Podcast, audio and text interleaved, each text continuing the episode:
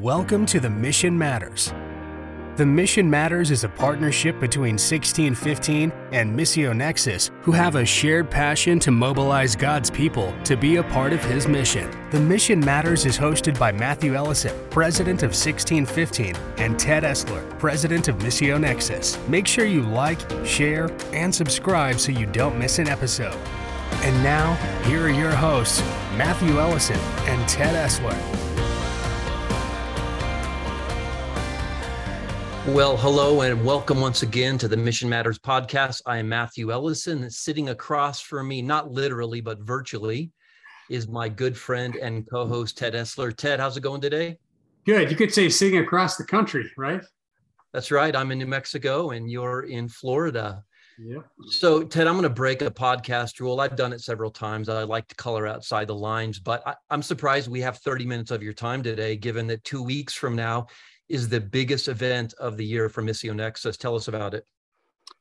Well, we're excited because we have over 1,100 registrants, which we think is a record for us. There actually aren't good records going back too far, but at least since I've been around, it'll be our largest event. And we have uh, the Church Mission Leaders Conference alongside the Standard Mission Leaders Conference. And we got a lot of virtual tickets sold here in the last week and a half. It's kind of amazing to us as well. So things are moving forward. Our we, we've had a few bumps in the road. Our MC just backed out. Well, you got to deal with these things, and uh, we're short a few volunteers, but uh, they'll come in before the conference. So it's exciting. We're looking forward to it. Yeah, by the time this airs, the event will have already taken place. Yeah. That's why you're not supposed to do this. But if you are not uh, if you haven't been a part of the Missions Leaders Conference before, come in 2023. It really is an incredible gathering. I don't know if there's any place in the world where you can um, see a convergence of so many like-minded, like-hearted people. So if you can't, uh, well, I was going to say if you can't make 2022, if you're watching this and you didn't sign up, you're you're out of luck. But you were going to say something, Ted. I was going to say that we have our theme for 2022, and it's I think it's going to be a good theme all year long we'll be focusing on it and it is this. It is shift rapid cultural transformation and the gospel. Great. And you meant 2023 you said 2022 oh, just for 2023 sorry yeah. So it's how, so it's how we relate the great commission in the gospel in light of the rapid social change that's going on all around us. I can't wait. And again if you have not been you need to find out about it and we'll see you in 2023. So I want to start with a random question here, the softball question, and really excited about our guest. And when you hear the question, you're going to think I set this up, but it, I really didn't. Um, I want to talk about our favorite missionary story slash biography. And of course, I'll go first. It's Peace Child for me. And that'll make sense in a minute when given our guests. But I got rescued by Jesus when I was 19, um, no, a little older than that, 2021.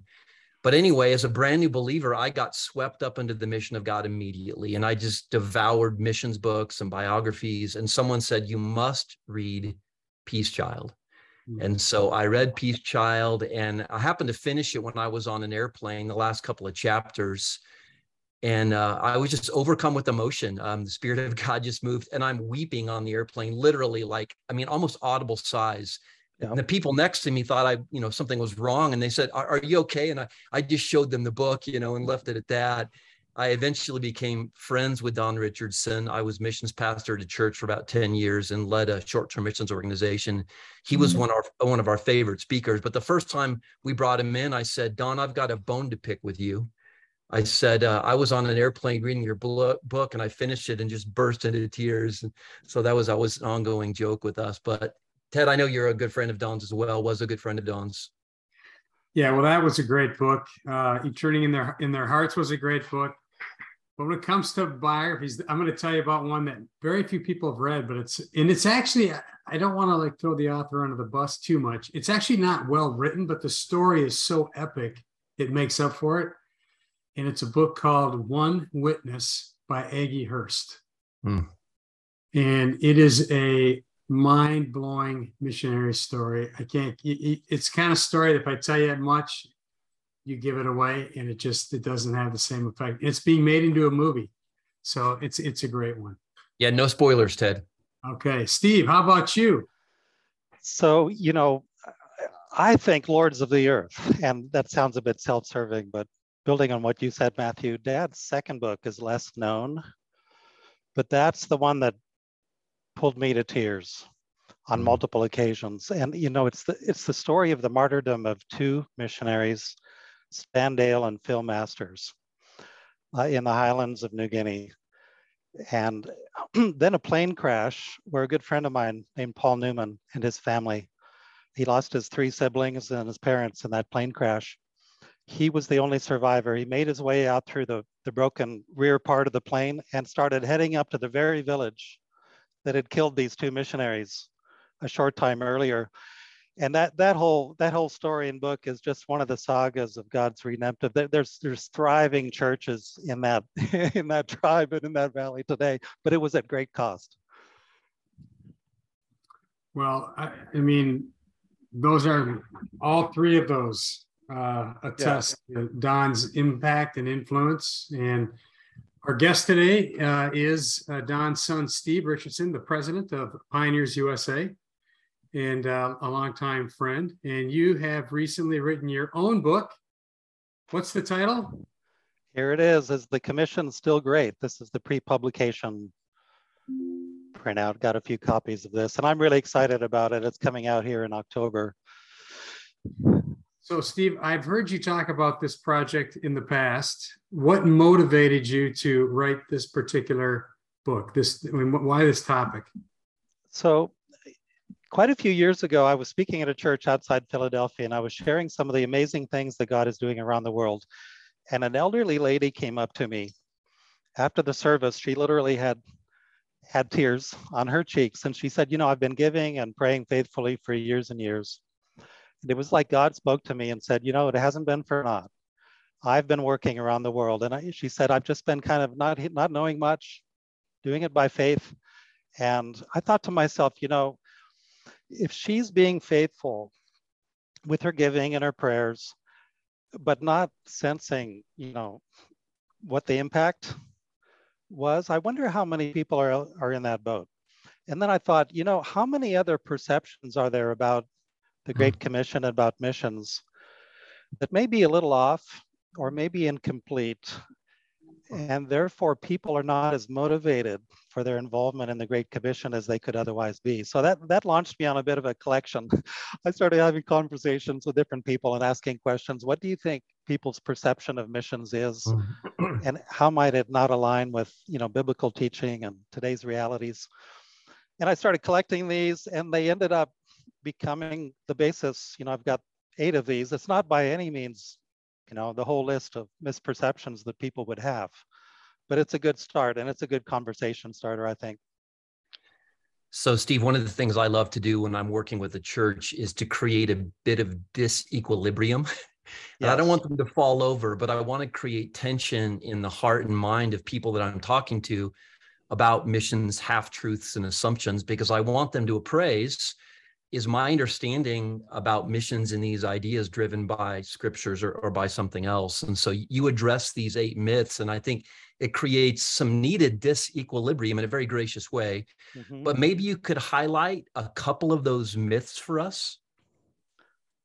Yeah so uh, one of them for example is what i call the side salad syndrome where missions you know it's a it's a good thing.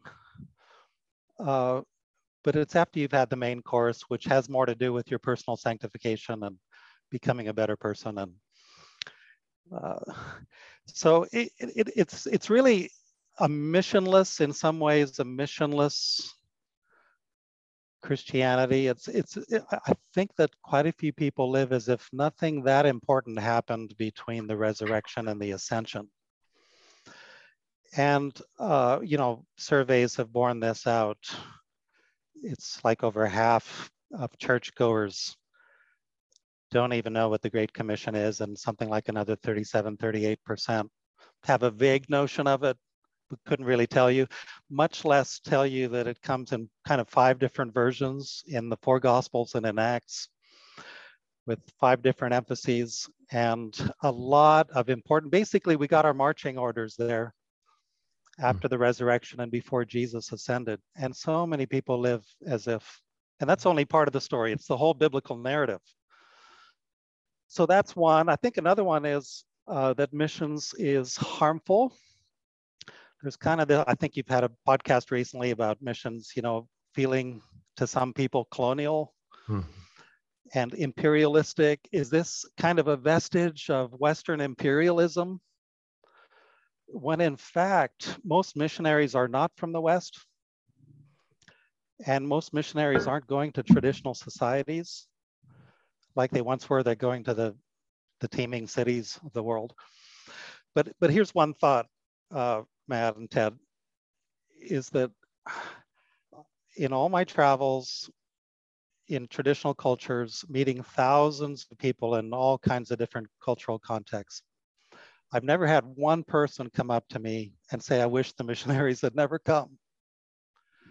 But I've had thousands of people celebrating and dancing and crying and reenacting the advent of the gospel, the arrival of the gospel. Mm. And I have, have of course, had a front row seat to that among the Sawi people mm. growing up there in New Guinea. So missions is harmful It's another one. Some people think missions is failing. We're not really making progress. The global population is growing faster than the progress of the gospel, when in fact, if you narrow the definition of Christianity to evangelicals and Bible believing Christ followers, um, evangelicals are multiplying at about 2.6% rate every year. And the world population is slowing down. I think it's at about 1% now. So God is doing great things around the world and missions is not failing. But, you know, it's, it never has so much been accomplished by so few with so little over so many generations of mm-hmm. sustained effort. And it's, it's, it's definitely a God, God honoring and Herculean task.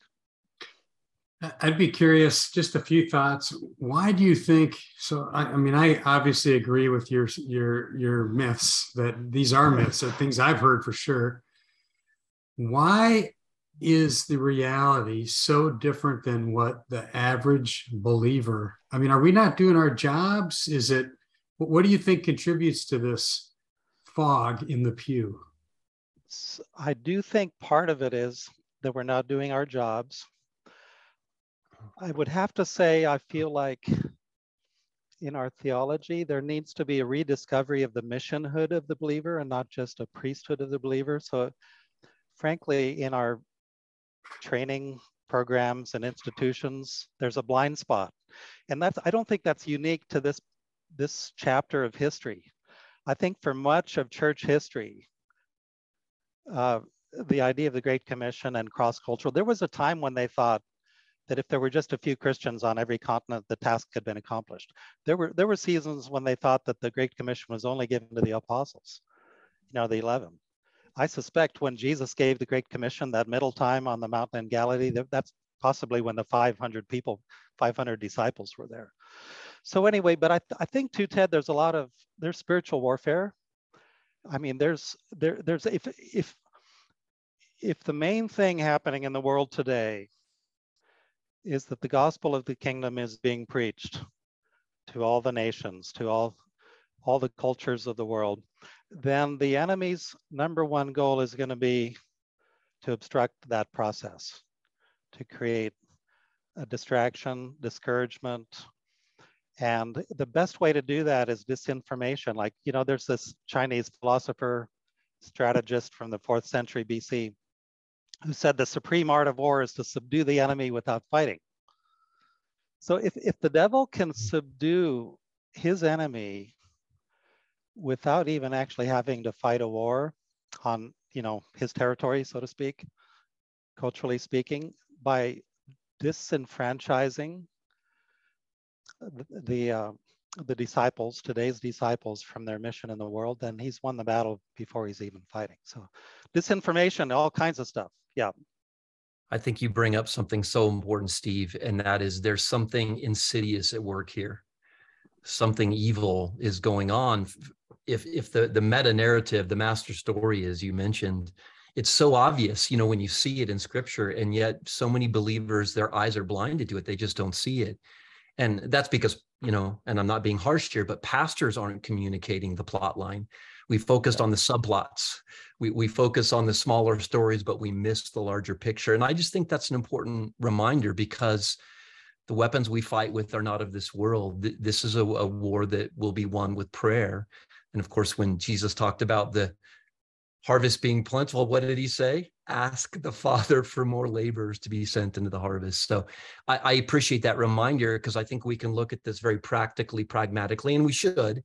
But we have to remember this is a supernatural work that we're involved in, and we need to combat those forces of darkness with prayer. So, Steve, you state in your book that some of these myths have a kernel of truth to them. Maybe you could give an example of how a good idea can become imbalanced or incomplete? So, uh, take the idea that Western, I think this is related to the prior question as well, that that missions is obsolete. I, I had a, a very committed believer here visiting not too long ago who said, he, he just couldn't believe it. He said, Is this still a thing? and you know he's, he's, active he's committed he's giving in other arenas and it's like are there actually groups that are just like totally focused on seeing the gospel going out to other nations and other cultures and he was hmm. just like tingles went out to dinner together and so i i, I, th- I think it's like you know the, the the kernel of truth is number one as we were saying, missions has been incredibly successful in so many ways. Korea was considered impenetrable, you know, 200 years ago, and today there's 7,000 churches in Seoul alone. By the way, there's at least six Persian Iranian uh, churches there as well. You, you, you, take China and the 100 plus million people who were there. Robert Morrison back in the early 1980s, you know, when he finished, he, I've heard he had three or four converts, but he translated the Bible. So so, so with, with all this news, and then we have all these issues locally, and it feels like uh, the West is paganizing. So, so then, then we're like, it's really challenging to keep lifting our eyes mm. uh, to the rest of the world beyond even the issues that are happening socially and politically and culturally here in the US. So, you know, and, and you're obviously the expert uh, Matt, on everything is missions. I mean, there's a kernel of truth. Everything is part of the mission of God. Mm-hmm. Um, it all relates. It's all interconnected. It's it's never just one part of what God has planned for us. Is the whole picture. But then, if you start confusing words and you start losing definitions of what we mean, and I call that um, inflation. You know, missiological terminology, inflation, and suddenly suddenly the, the cross-cultural church planting and the discipleship that needs to be happening and in which there are still so many needs around the world that's a whole nother sermon. Uh, gets you know, lost. I, I, think part of what's going on now too is I, I, it's kind of like i call it it's anachronistic judgment. In other words yep. we sit at this point in history we look back there are things terrible things that happened in the past. And there's judgment about that. Mm-hmm. and it flavors everything that happens now. For example, we think of missionaries of the previous era as being uh, colonialistic. So I recently was talking to somebody, they'd been overseas, and I said, So did you spread globalism when you were over there? And they're like, What do you mean? I said, Well, this is the globalized age, right? So if you're going cross culturally, you must be like a, a globalizer when you're going. And of course, that's not their intent, that's not their thought, that's not their thinking. Yet we judge somebody like William Carey, who went in opposition to his own government to India as a colonizer. And it's just the furthest thing from the truth. Often it was the missionaries who were the uh, protectors, you know, the most sympathetic parties. Mm-hmm. And, and sometimes, as you know, part of the motivation of people like David Livingstone and others was to actually help stop the intertribal warfare and all the other things that were going on so yeah, we I agree. We we tend to look through our own lenses at other parts of the world without gathering empathy really from history as well as from people in those places. Yeah, yeah and, and certainly there's been some bad missionaries. There's been some bad actors, but yeah. by and large, the, the missionary endeavor has brought good to society. We've referenced the study many times on this podcast, I think, but the Woodberry study really addresses that that the good that these proselytizing missionaries have done those who are sharing the gospel. Yeah if you want to see a thriving democracy somewhere in the, in the world get in a time machine and take a protestant missionary to that country back in the 1900s it's good. Let's take this down into matthew's uh, specialty here how about in a local church? Uh, is missions in competition for budget dollars? Is it uh, augmenting? Uh, what did you? I don't. I mean, what what did you come up with in the area of the local church? Well, the the, the big picture. I didn't get into a lot of detail on that, but the big picture, in my view, is that it's a win-win, and I think too often we look at it as a win-lose. And the um, obviously difficult decisions always have to be made you know, as it relates to budget and so forth. But I, I, this might sound a bit counterintuitive, but I, I love thinking in terms of super spreader churches. And I've been a part of some of these, and they have been hugely impactful in, in missions over decades. And I'm not talking about a, a virus, obviously, I'm talking about the gospel. And these super spreader churches uh, have had leaders, senior pastors, lead pastors, uh, elders who were passionate about the Great Commission and the big picture. And my observation is that the golden age in each of these churches, and you could kind of name so many of them, in terms of both local as well as global impact, was when they were lifting their eyes to the harvest, the big picture. And the better you have the big picture, the more motivated you are for the local picture as well. That's my theory. And, and I think if, if you only emphasize this, you know, the local and one of the big tensions is, you know, these days, it, and, and I tackle this from several angles in the book is the whole issue of sending Westerners. That's where a lot of the rub is, you know, the cost and so forth. But hmm. I really think it's still a key part of what we need to be doing. So, you know, in working with churches, I, I see exactly what you're talking about, Steve. I mean, the churches that I've had the privilege of coming alongside that have a passion for the nations. They're the most active domestically. They're the most active in the soup kitchens you know among the homeless. They're addressing the needs of widows and you know all of the societal problems that we have. But it's interesting those that i've encountered that push back like why would we go over there? There's so many needs right here again, this is anecdotal, but I don't see those churches actively engaging in their communities. It, it, it's kind of ironic, isn't it? Yeah, I, I think so. And, eh, you know, ultimately, every question gets back to what's biblical. Yeah. And are we embracing the whole, you know, divine will of God? And I, I, think as long as one of my goals with this book is to generate the conversations. Mm-hmm. I don't expect people to agree with me on all these topics, and that's fine but you know we're, we're going to have this this website you know to go with the book. And one of my hopes is to generate a lot of small groups in churches and to help equip you know pastors and mission committee people to give them some tools to, to generate those conversations so that the people of god can wrestle with these issues honestly share their open feelings about short-term missions or whatever it is. And uh, if they can come out with that with a, a clearer picture of their part in God's picture, then we'll have accomplished our, our mission here. David Penman, he was Archbishop in New Zealand, and, and he has a quote that I've used for years. I just love it. And he says, No local church can afford to go without the nourishment and encouragement that will come to it by sending its best people to the mission field. And so, you know, Ted, you ask what happens when a church embraces this? What, what, what does it really look like? And I think health um, when, when a church aligns itself with the heart of God, there's health and vitality that come to the church. But there's also, we talked about opposition. You know, this is warfare, this is cosmic warfare. Um, let's talk about that a little bit, Steve. Um, can a church that steps up its game, so to speak, and getting the gospel to the nations, would, would you imagine they can anticipate an intensified spiritual warfare? Yeah, and I've you know I've seen it in some of our own closely connected churches. And uh, that, that just plays along with i mean if you're a threat to the kingdom of darkness you're going to become more and more of a target. But you know related to this whole combined picture of the last question and this one i mean just take the church in antioch.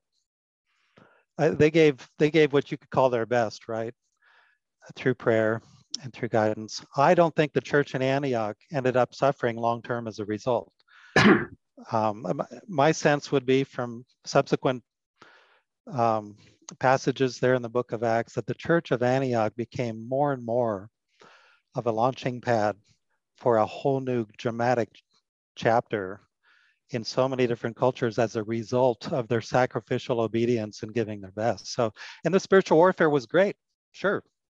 Division, potential for division, misunderstanding, all kinds of stuff. Well, Steve, I, I know you can say Amazon.com, but I heard you say you're doing a website for the book. How can people get more information about the book? So pioneers.org backs, backslash myths will be a whole series. I'll, I'll be doing a few short videos. Actually, already done them. And uh, it, it'll give uh, groups prompters and material and fodder. We've got the questions, obviously, in the book, but we've got more material on that website. And Barnes and Noble and yeah, I, I would just uh, encourage you to take advantage of this resource that I think will be a blessing to many churches. So just to be clear, this is it's set up um, in a group study format. Yeah, I mean individuals are going to benefit tremendously, but I'd love to see a multiplier effect. And I think the greatest value will come from discussions among people. It can be like three or four people. It can be a small group in a church that just wants to take eight to 10 weeks and work through this and a, a fantastic tool, I believe, for helping to sharpen people's thinking in terms of the big picture. All right. Yeah. Thank you, That's Ted. great. So uh, this is a portion of the show where I'm going to kick it over to Ted. But before I do that, uh, I, I, have to circle back to Antioch. Okay, I can't resist this. But Acts 14, 27. Okay, they come back from their first missionary journey. You gentlemen know the passage. It says they gathered the church and they rehearsed the work of the Spirit and how the door of faith had been opened to the Gentiles. What a service that must have been, brothers. I mean, talk about opposition. Just read Acts 13, 1 to 14, 27. There was warfare, but there was these courageous stories of the gospel's advance and this narrative of the work of the Spirit. And I, I've often asked the question had they not sent their best, to engage the nations, they would have had no war stories to recount. And our, our, churches are poor because they have no war stories. So I would say get in the game, read this book. There's some myths out there, and, and I think they're well intended sometimes, yeah. but they have unintended consequences. So I hope you'll pick up Steve's book. Um, I was really glad to read it and endorse it myself. So, Ted, this is the time of the show where I ask you, what is it that you like? All right. Well, I'm going to share a gadget with you today, Matthew. Um, and if you travel much, this would be a gadget you might be very interested in getting. I recently got myself a small 100 watt wall charger. It came with a couple of USB C ports and a couple of USB ports. The key there is 100 watt. You want a big one that uh, it's, it's actually not a big device. It's just a little, it looks like a regular little wall wart, but it can do all the charging for you on a trip. So I have a Lenovo laptop and I can plug it into the USB C port at 100 watts. And in a couple hours, it's charged up. It charges the phone faster than anything else I've ever used before. So if you need a quick charge when you're on a trip, you can use this thing and you get up to speed in no time. And I've kind of just relied on whatever standard charges come with devices, like most of us, I'm sure. Uh, this one here is uh, really awesome because now I can bring one charger.